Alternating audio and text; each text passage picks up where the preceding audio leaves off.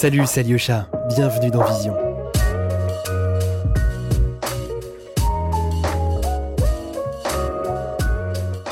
Vous avez sûrement déjà entendu parler d'Adobe Creative Cloud. Avec leurs outils créatifs, vous pouvez sublimer vos images, créer des designs originaux, des dessins et illustrations d'exception. Vous pouvez également monter et partager des vidéos, réaliser des effets spéciaux et animations captivantes. Je vous laisse suivre le lien dans la description pour faire un essai gratuit.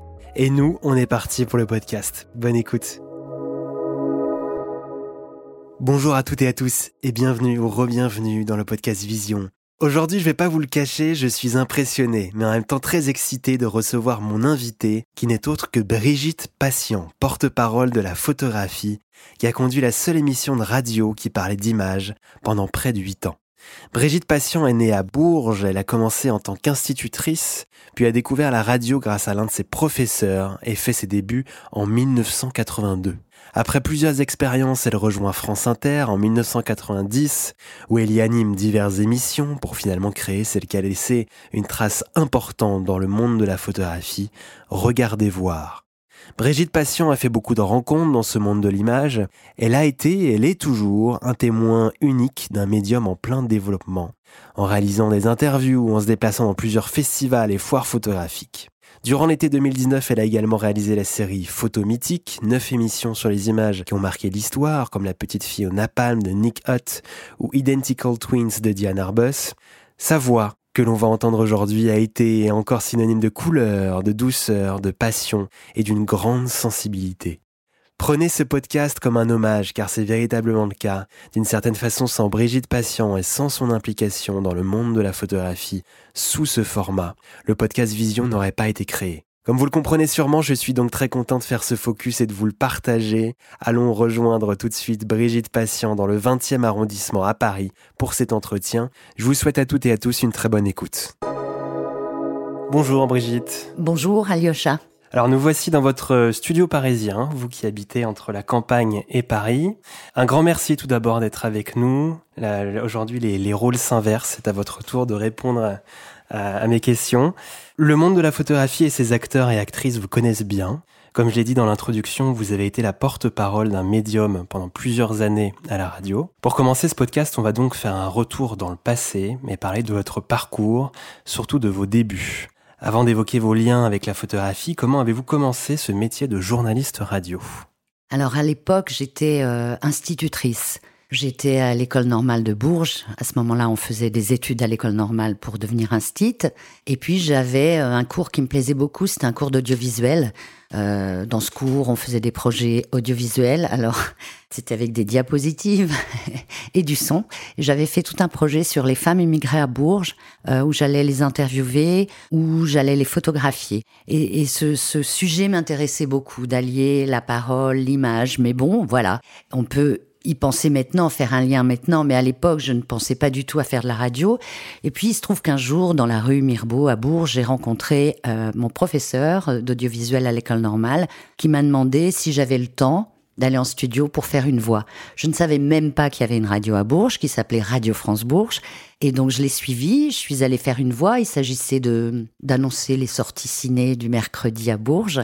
J'avais un texte à lire, j'ai mis un casque et là j'ai découvert euh, un tout petit, une parcelle de la radio et je m'y suis intéressée. Et après l'école, après mes journées d'instit, j'allais au studio euh, rue du Prinal à Bourges tenter des choses, expérimenter. Et assez vite, j'ai fait un, j'ai écrit un feuilleton radiophonique qui s'appelait Les Aventures de Lucie, euh, où je racontais mon histoire. J'étais Lucie, j'avais un narrateur qui racontait mon histoire et moi je vivais les événements. J'allais donc faire des sons. Si euh, Lucie euh, allait à la chasse, j'allais à la chasse. Enfin voilà. Donc voilà en fait comment j'ai commencé. Puis Ensuite, euh, j'ai continué mes aventures à, Radio France Bourges, ce qui était un petit peu restreint. Puis la radio a fermé.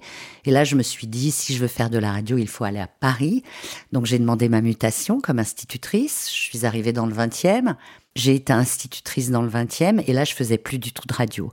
Donc je me suis mise en disponibilité. Je me suis dit, il faut que je m'y donne. Euh, à fond. Et euh, en disponibilité, ce même personnage qui est devenu directeur de Radio France Dijon-Bourgogne m'a appelé pour me demander de faire un remplacement à l'antenne. Donc j'ai eu une émission pendant trois semaines à Dijon sur une autre radio de Radio France. Et là, j'ai découvert Couleur 3, une radio de la radio suisse romande qui était une radio absolument exceptionnelle, novatrice. Et quelqu'un m'a dit qu'il fallait j'aille me présenter parce que j'avais le ton, j'avais la voix, j'avais. Je me suis présentée à la radio suisse romande et j'ai été acceptée. J'ai eu une formation, une vraie formation. C'était une radio de service public et là j'ai vécu des aventures euh, incroyables dans cette radio, qui était une radio musicale mais avec un, un ton euh, qui était euh, nouveau, quoi. C'était un peu aussi l'explosion des radios libres, un peu après, mais voilà. Ça a été ma grande aventure en Suisse. Vous avez ensuite eu un, parcours à France Inter, notamment avec plusieurs émissions qui avaient euh, souvent un lien avec l'image. Vous allez nous en parler. Pouvez-vous évoquer ces prochaines étapes à France Inter, ces, ces multiples émissions que vous avez, vous avez réalisées? Alors à la sortie de la radio suisse roman, j'ai envoyé des, des, CV et des projets euh, à RFI, à France Inter, et France Inter m'a répondu. À l'époque, c'était Pierre Bouteiller, le directeur, qui était un grand directeur de France Inter. Il m'a engagé pour les, une émission d'été, et puis je suis restée depuis 1990. Il faut savoir que euh, quand on est à France Inter, comme moi, on est des gens qui vivons de contrat en contrat, des contrats de grille, de septembre à juin. Donc chaque année, au mois d'avril, on flippe parce qu'on se demande si on sera là à la rentrée, donc on fait des projets. Donc mon parcours a été, tout au début en tout cas, très lié à, à ça, aux différents directeurs qui sont intéressés par différents projets, et puis aussi à la présence et surtout la naissance de mes enfants, où j'ai accepté quelquefois de faire des émissions où peut-être j'avais un tout petit peu moins d'intérêt, mais en même temps, je pouvais beaucoup voir mes enfants, m'occuper d'eux. Donc j'ai navigué entre des matinales du week-end, une émission l'après-midi qui s'appelait Du coq à l'âme, euh, une émission sur l'enfance avec une pédiatre, une émission sur les spectacles jeunes publics. Vous voyez, ça a été très différent. Mais il y avait tout de même toujours un lien avec l'image. Et jusqu'à ce que je propose, regardez voir, euh, je l'ai proposé la première fois, c'était en l'an 2000. Et ce lien, juste pour vous dire, ma toute première émission à France Inter, ça s'appelait Du coq à l'âme. Et je fabriquais pendant deux heures, c'était deux heures de temps, ce qui était énorme, euh, des séquences minuscules. Et une des séquences était de prendre une photo ou un tableau, d'aller dans la rue, de demander aux gens de regarder cette photo ce tableau et de se placer à l'intérieur, de choisir un rôle et de parler soit de dire un dialogue ou un monologue, soit de, de dire ce ce qu'on ressent quand on est par exemple cette table dans une photo. Voilà. Donc j'ai toujours été un peu autour de l'image à côté. C'était toujours là en filigrane toujours. Ouais. Donc euh, l'image vous accompagne depuis quelques temps déjà finalement Brigitte comment est né votre intérêt presque votre amour pour le médium photographique? Il est né, je pense, assez tôt parce que je suis quelqu'un qui est né dans la campagne, que mes parents n'allaient pas au musée, que mes parents ne m'emmenaient pas ou peu au cinéma,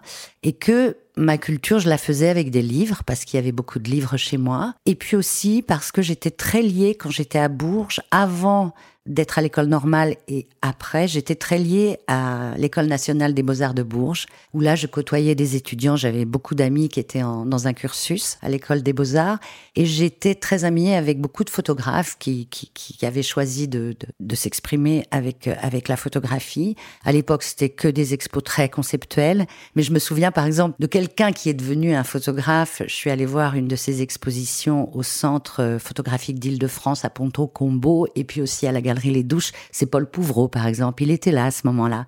Ça démarrait un peu comme ça, et puis quand j'allais à Paris, parce que j'allais souvent à Paris, je n'allais pas vraiment dans les musées, j'allais dans les galeries. Peut-être c'était tout simplement plus facile pour moi de pousser la porte d'une galerie que d'aller dans un musée. Donc je m'intéressais beaucoup, beaucoup à, à, à l'image à ce moment-là. Et puis mon intérêt est toujours resté. Je me souviens de livres que j'ai achetés assez jeunes comme par exemple euh, Le Café Les d'Anders Petersen, voilà, et d'autres livres, Diane Arbus. Il était déjà là, cet intérêt pour l'image, mais d'une façon totalement autodidacte. Vous venez de nous parler de Anders Petersen. Quels sont les premiers photographes qui vous ont fasciné? Il y a une photographie qui est restée dans ma mémoire, je crois qu'elle y sera toujours, c'est une photographie que je voyais quand j'allais à Paris. J'allais dans un appartement à Neuilly, un grand appartement. Mon cousin avait cet appartement. Et dans la salle de bain, il y avait une jeune fille qui était là, avec une attitude un peu danseuse, avec un chemisier blanc transparent, on voyait son soutien-gorge noir, Et c'est une photographie de Booba. Et elle s'appelle Léla, cette photo. Elle est très très belle. Alors je dirais, dans un premier temps, tous les humanistes. Hein. Brassailles, Douaneau, Willy Ronis, euh, tous ces photographes-là m'ont très facilement emporté. Il y a eu Petersen, bien sûr, euh, dont j'avais acheté le livre et d'ailleurs je l'ai interviewé plus tard. J'étais dans une émotion incroyable. Euh, Adjet, euh, Denis Bria. J'ai vraiment des goûts très très très ouverts. À cette époque-là, je ne connaissais pas beaucoup de photojournalistes. Je les ai rencontrés plus tard. J'avais des goûts très ouverts et très simples, j'allais dire. Quand je vous parle des humanistes, c'est une photo facile d'accès. Je pourrais vous citer qui d'autre, je ne sais plus. Euh, oui, j'allais aussi souvent où là, je faisais vraiment des belles découvertes. À Paris, par exemple, à la Galerie Vue, qui était à ce moment-là à Bastille. Et euh, à ce moment-là, c'était Christian Cojol qui s'occupait de la galerie, qui dirigeait la galerie. Et grâce à lui, je, je voyais toutes sortes de photographes, toutes sortes d'images. J'ai découvert par exemple une photographe que j'ai beaucoup appréciée. Elle s'appelle Laurence Leblanc. Elle est encore en train de travailler. Je pourrais pas vous retrouver tous les noms que j'ai appréciés à cette époque-là. C'est déjà pas mal. Bon, et à partir de 2000, vous avez proposé, on revient à la radio, vous avez proposé presque tous les ans un projet sur la photo qui a finalement été accepté en 2012. Ainsi est née l'émission Regardez voir. Parler d'un monde visuel en format euh, radio, ben, beaucoup n'arrivent pas à faire le lien. J'ai connu d'ailleurs cette problématique en, créant Vision. C'était une envie en tout cas très forte de votre part, ce, ce format. Pourquoi avoir insisté pour que ce projet puisse prendre forme? Était-ce une nécessité pour vous? Alors là, je dois vous dire que oui, et je porte bien mon nom patient, hein, parce que j'ai fait le projet avant l'an 2000, euh, en 98-99, et j'ai commencé à le proposer. Je me souviens à Jean Lucas, qui était à ce moment-là le directeur de France Inter en 2000, et il me regardait, il me disait mais Brigitte, la photo à la radio, non mais c'est ridicule. Et donc j'avais peut-être pas assez d'arguments pour euh, pour euh, m'imposer, pour dire mais bon sang, mais si bien sûr on parle de films à la radio, on parle de livres à la radio, on les a pas sous les yeux. Donc voilà, euh, c'était une parce que les téléphones portables ont connu leur apogée, on va dire, la fin des années 90 quoi. En 2000, tout le monde avait un portable et on commençait à photographier, à faire des photos de part et d'autre, de partout. De... C'était une, une foule d'images qui nous arrivaient et je trouvais que c'était dans ce moment-là drôlement important de, de, savoir regarder une image, savoir la lire, savoir la décoder, savoir rêver, savoir reconnaître un photographe professionnel, parce que avec cette image qu'on peut transporter dans notre poche, on a l'impression qu'on est tous photographes. Non, non, on n'est pas tous photographes. Donc pour moi, c'était quelque chose qui faisait partie de la culture et je trouvais qu'il y avait une place à, lui donner à la photographie, à la radio. Donc oui, c'était une nécessité. Et puis d'année en année, j'ai peaufiné mon projet, j'en ai, parlé peut-être autrement, avec euh, moins d'appréhension, euh, peut-être aussi le temps à jouer pour moi et il a été finalement accepté en, enfin je l'ai commencé en 2012. Regardez voir, c'est une émission qui a donné lieu à plusieurs formats, je l'ai un peu expliqué dans l'introduction. Des entretiens plus classiques avec beaucoup de photographes. Alors il me semble que vous avez fait la recherche, on est à 436 photographes, c'est ça? 436 invités. Ce qui est énorme depuis 2012. Des rendez-vous importants avec des expositions, des festivals photos comme les rencontres d'Arles ou la Gacilly par exemple. Et puis un dernier format que j'appréciais particulièrement, appelé Regardez voir photo mythique, dans lequel vous racontiez d'une main de maître l'histoire de photographies célèbres. Pouvez-vous nous parler de cette évolution et de cet éclectisme dans les formats? Est-ce que c'était un, un choix de votre part? Non. Pour certains, oui, pour d'autres, non. Quand j'ai créé l'émission, la directrice de France Inter a dit OK, ça se passe comme ça, on crée un projet, il est accepté ou pas, on a un budget, et voilà. Donc j'ai commencé dans un premier temps à faire cette émission sur un format de 45 minutes. Tout dépendait, il est passé du samedi au jeudi. Alors soit j'avais une heure, soit j'avais 45 minutes, mais c'était une hebdomadaire et ça me convenait parfaitement. Ça, c'était vraiment un choix une volonté. J'avais créé le projet comme ça, donc ça c'était parfait. Et puis, au bout de quelques années, cette même directrice m'a expliqué que j'étais à des horaires euh, de niche et que euh, j'étais écoutée par un, petit nombre d'auditeurs et qu'il fallait mieux mettre la photographie au grand public, la rendre disponible au grand public. Et donc, elle a supprimé l'émission et elle m'a proposé deux chroniques. Ça, c'était en quelle année, pour euh, resituer un petit peu? J'ai été deux ans euh, en mode chronique. Je suis partie depuis 2019, donc j'ai commencé en 2017 les chroniques. Donc euh, j'ai vécu ça assez difficilement, d'autant plus que euh, je passais d'un format de 45 minutes à un format de 4 minutes 30 le samedi, 4 minutes 30 le dimanche. Qu'évidemment, je ne pouvais pas faire venir en studio quelqu'un à 7h15 pour un direct de 4 minutes, mais que je devais venir quand même parce que ma directrice voulait que je sois en direct le samedi matin à 7h15. Donc, ça a beaucoup bougé euh, ma façon d'envisager le format radio. J'étais obligée de l'envisager autrement. Donc j'ai expérimenté euh, différentes choses. Donc en fait, j'allais euh, interviewer les gens, je revenais avec de la matière, je coupais tout pour ne garder que trois minutes de son, et puis, comme on dit en radio, j'enrobais avec ma voix. Ou alors, ça c'était pour moi le bonheur, J'étais en direct d'un festival à 7h15 et là je faisais tout en direct. C'était très contraignant parce que je me levais à 5h30 pour être d'attaque à 7h15. Mon invité euh, dans un festival, il avait autre chose à faire que se réveiller aux aurores, mais il était là, trop heureux d'être sur France Inter en direct. Mais ça, c'était des belles expériences que j'ai vécues. Donc ça, ce choix-là de passer en chronique, je ne l'ai pas fait. Par contre, le deal, euh, avec France Inter à ce moment-là, c'était Brigitte, tu as deux chroniques par semaine, le samedi et le dimanche, mais tu auras des émissions d'été le samedi et le dimanche pendant une heure. Donc là, je retrouvais mon plaisir, mon bonheur d'avoir une heure avec un invité ou deux invités, une heure le samedi, une heure le dimanche. Et la dernière année, j'ai donc choisi de faire le samedi un invité, un format assez classique avec un invité ou des invités, et le dimanche photomythique. Pour cela, il fallait une histoire à partir d'une photo. Comme j'étais déjà très très très occupée avec mon quotidien à France Inter, je ne pouvais pas écrire l'histoire d'une photographie. Je n'avais pas le temps parce qu'en plus il fallait que les émissions soient toutes enregistrées avant le mois de juin, alors que je faisais au quotidien mes chroniques. Donc le partenaire était tout trouvé, c'était Fisheye puisque j'étais en partenariat avec eux. Fisheye m'a proposé de trouver des auteurs qui écriront chaque histoire à partir de la photo. Et moi, dans ce moment-là, je lisais les histoires écrites par les auteurs. Et la deuxième partie, j'interviewais deux invités de mon choix autour de cette photo et ça a donné Photo Mythique. Et c'était assez passionnant à réaliser. Vous écoutez Vision, podcast de la photographie contemporaine. Brigitte, vous avez cette façon de raconter les photos, très imagée, presque comme un conte. Ça me fait penser d'ailleurs aux histoires racontées par Marlène Jobert que j'écoutais quand j'étais tout petit. Ça ne me rajeunit pas. On se plonge vraiment dans l'univers et dans le contexte de chaque image, avec aussi des connaissances en composition, en cadrage, en lumière. Je voulais vous parler de ça. Est-ce que vous avez euh, une éducation, un apprentissage de la photographie ou ça s'est fait euh, sur le tas avec euh, justement ces années d'échange avec 436 photographes? Je crois vraiment que ça s'est fait sur le tas. Bah, je je suis pas allée dans une école de photographe, je suis pas allée à Arles. Euh, je vous ai dit tout à l'heure que j'avais vu des images dans les galeries, dans les revues.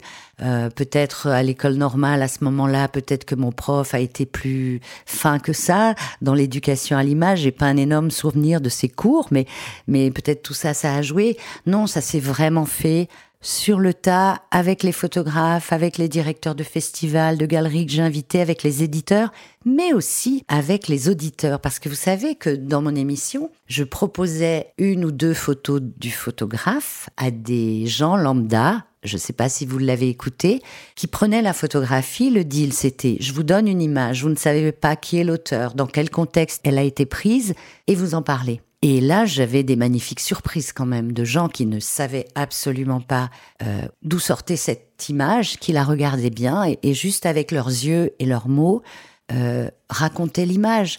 Et ce qui se passait après en studio, quand les photographes écoutaient la description, ils étaient tous euh, hallucinés quoi, de, de, de voir la, la, pertinence des propos de, de ces anonymes qui n'étaient pas forcément éduqués à la photographie. Mmh. Ouais. Oui, c'est beau aussi d'avoir euh, plusieurs interprétations euh, assez subjectives finalement de chaque photo.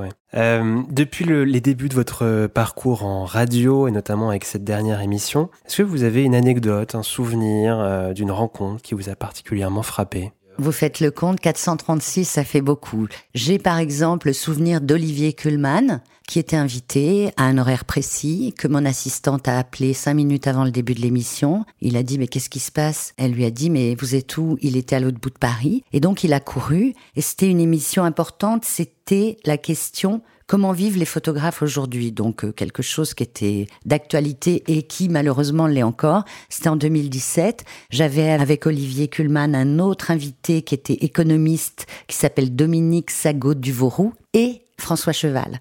Et en fait, il est arrivé dans le studio, mais il courait. Il est arrivé et s'est assis et je lui ai posé une question, comme pour rattraper le temps, et il ne pouvait plus parler.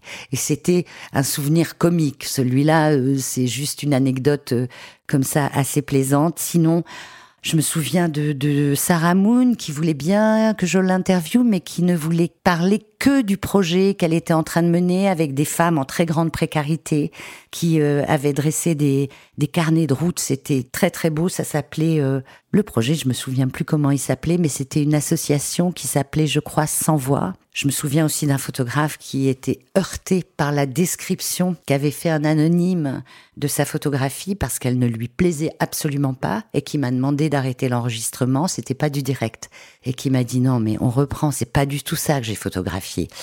Voilà, je me souviens de Bogdan Konopka qui est venu euh, deux jours avant qu'il meure dans son labo. Je me souviens de plein de choses. Hein. Euh, comment vous dire? Vous me dites quand j'arrête? Parce que je peux vous en sortir d'autres. Hein.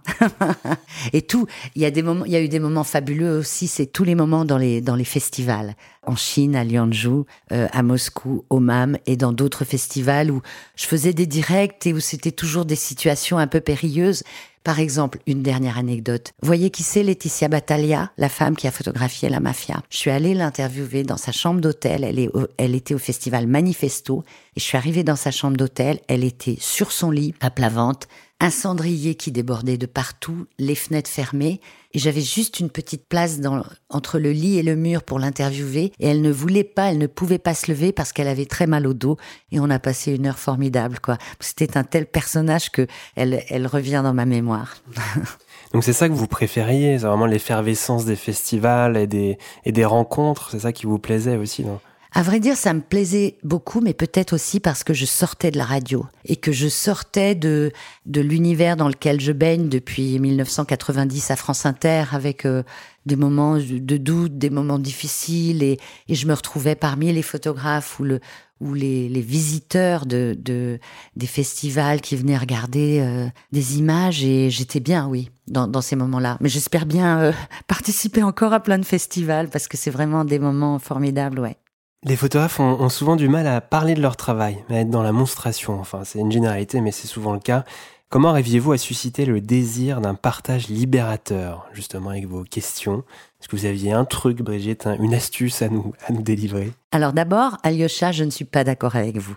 Les photographes n'ont pas du tout du mal à parler de leur travail.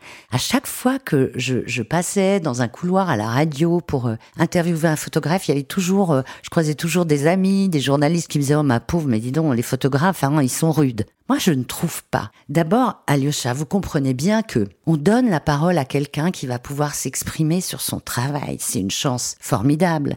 Donc, faudrait vraiment être malotru pour ne pas vouloir parler. J'en ai rencontré pas plus que deux dans les 436.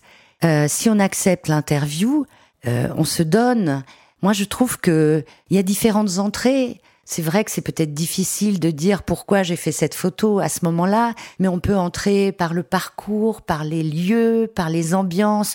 J'ai pas d'astuce en fait, c'est c'est c'est une histoire d'échange, d'écoute et de trouver des ruses pour euh, passer par euh, une porte dérobée par exemple pour attraper une parole qui ne voudrait pas se dire facilement. Donc j'ai pas de truc. Et puis euh, autre chose, c'est drôlement important ce travail que vous faites et, parce que la photographie est relayée par peu de médias sonores. France Inter, il n'y a plus l'émission. Il y en a sur France Culture des interviews de photographes. Il y a par contre de la presse, il y a toutes les revues, la nouvelle revue Epic, Like, Fisheye, Polka, etc., etc. Il y a les journalistes de presse écrite, Le Monde, Libé, L'Humanité, qui parlent de la photographie. Donc euh, en radio, il y a peu de choses. Mais heureusement, donc il y a plus en plus de podcasts et c'est assez formidable, quoi. Et il faut que ça existe parce que euh, le travail des photographes a besoin d'être relayé, défendu. Sur votre page Facebook appelée Voyons voir, ou bien sur votre Instagram d'ailleurs, vous dévoilez souvent des livres de photographie, puisque c'est le thème. Votre bibliothèque doit être bien remplie, j'imagine. Euh, pouvez-vous nous partager quelques coups de cœur, récents ou plus anciens, et nous en parler? Alors c'est difficile parce qu'ici on est dans, un studio. Tous mes livres sont euh, dans des bibliothèques à la campagne et je les reçois beaucoup là-bas parce que parce que voilà, je dévoile cette adresse et que les éditeurs euh, qui veulent bien m'en envoient. Mais là j'ai un livre près de moi qui que je trouve assez beau. C'est euh, un livre qui vient de sortir aux éditions. Alors attendez, je regarde les éditions Bessard et je ne connaissais pas ces éditions. Vous les connaissiez? Non, du tout. Et c'est le dernier livre d'Engström. Euh, il s'appelle Day by Day. Ben, c'est son travail, quoi, et c'est euh, sa rue, son son environnement, sa manière de photographier comme de tenir un, un journal. Et c'est un livre que j'ai bien apprécié. C'est en couleur. Il a une couverture toilée et c'est un livre parmi d'autres de cet auteur qu'on peut regarder. Il y en a un autre qui est derrière là, qui est le livre d'Irène Jonas, Crépuscule aux éditions de juillet, que j'ai vraiment beaucoup apprécié, mais je l'ai apprécié aussi parce que je suis allée voir l'exposition euh, à la galerie Thierry Bigagnon, mais elle n'y est plus hein, maintenant. Mais c'est vraiment un livre à découvrir. C'est un travail qu'elle a réalisé euh, pendant certaines années, euh, en allant sur les traces euh, de sa famille, Dachau, Nuremberg, etc. Et c'est un très beau livre. Et elle fait des photographies qu'elle rehausse à la peinture. Donc c'est un travail super délicat. derrière moi, il y a la revue Épique, qu'on vient de citer, qui est une nouvelle revue. Je crois que vous allez vous allez euh, les interviewer, non mhm, C'est ça, bientôt. Et le nouveau numéro de Reporters sans frontières, euh, sans photo pour la liberté de la presse, qui est consacré à Jacques-Henri Lartigue. J'avais fait une émission autour de Jacques-Henri Lartigue euh, sur France Inter qui m'avait beaucoup, beaucoup plu avec des archives, avec son ton malicieux, sa façon de raconter quand il était petit, ce qu'il voyait dans sa tête et ce qu'il voyait dans l'appareil photo. Et c'est une très belle revue. Et puis, comme à chaque fois, il y a bien sûr des chiffres sur euh, la liberté pour les journalistes dans le monde. Et puis c'est surtout une revue, moi ce que j'aime bien avec euh, ce Reporter sans frontières, c'est que c'est une revue qui coûte 9,90 euros et qui est très très grand public. Parce que ça aussi, ça a été une de mes passions. Euh, faire parvenir la photo au grand public. Et je trouve que cette revue, la Sans photo pour la liberté de la presse, en fait partie. Est-ce que vous avez des livres de chevet, vraiment des livres qui sont pour vous des classiques? Mais je vous parlais de, au début de cette émission de Diane Arbus. J'en ai tellement, il y en a tellement. Je vous prends dépourvu. Ouais, un petit peu parce qu'ils sont loin. Là, ils seraient près de moi, je les verrais. Il y en a un qui est sorti récemment, c'est le livre de Michael Serfati. Je vous écris avec la chair des mots de mes mots. Qu'est-ce que je pourrais vous dire encore? Si vous saviez, il y en a un autre que j'aime beaucoup, que j'ai regardé récemment parce que j'ai entendu que à Fukushima, euh, il y a quelques jours, il y a eu une réplique du séisme. Heureusement, ça n'a pas fait de, de mort. Il y a eu des blessés. Et il y a un livre qui est édité aux éditions Le Bec en l'air qui s'appelle Out of Sight et euh, c'est une photographe avec une euh, écrivaine japonaise qui euh, se sont unis pour à la fois montrer des images, écrire des poèmes sur les traces de Fukushima. Alors la photographie, on l'a vu dernièrement, Brigitte, c'est en voie de déclassement, en tout cas du moins au ministère de la Culture. Rosine Bachelot, actuelle ministre euh, au moment où on enregistre hein, ce podcast, a pris la décision de transformer la délégation de la filière en un simple bureau. Vous aviez pourtant commencé votre émission Regardez voir, on l'a dit, grâce notamment à l'émergence de ce médium. Aujourd'hui, tout le monde fait des photos, il y a une multiplication d'expositions, de festivals, de projets culturels liés à l'image, en tout cas en dehors d'un contexte covidien on va l'appeler comme ça. Quel est votre sentiment aujourd'hui sur l'avenir de la photographie? Êtes-vous optimiste?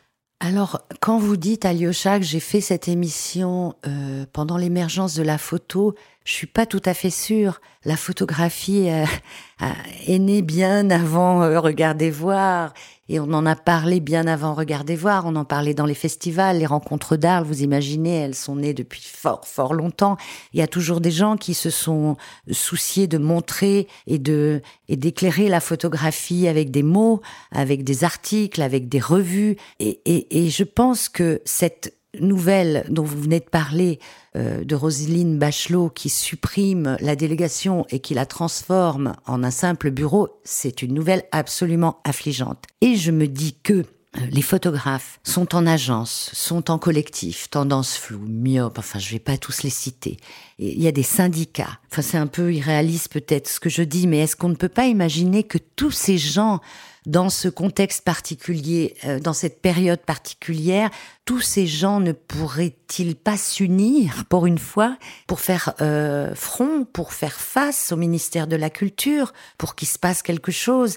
Alors est-ce que cette difficulté là de s'unir, ça tient au statut des photographes, leur différence de de, de, de, de, de travail Certains sont photojournalistes, d'autres sont classés chez les artistes. Donc, alors, je, je, ne sais pas. Moi, je reste un peu sans voix. Et puis, je, je trouve que malheureusement, malheureusement, je regrette de ne plus avoir d'émissions pour euh, pour en parler de ça, parce que je, je, faisais des émissions de temps en temps qui parlaient du statut des photographes, qui parlaient de la place des femmes photographes, euh, qui est vraiment une place euh, bien petite, mais ça bouge aussi parce qu'il y a des, des femmes qui, qui, qui, font bouger les lignes. Mais donc, faut continuer ce que vous faites là, Alyosha, et puis moi de même.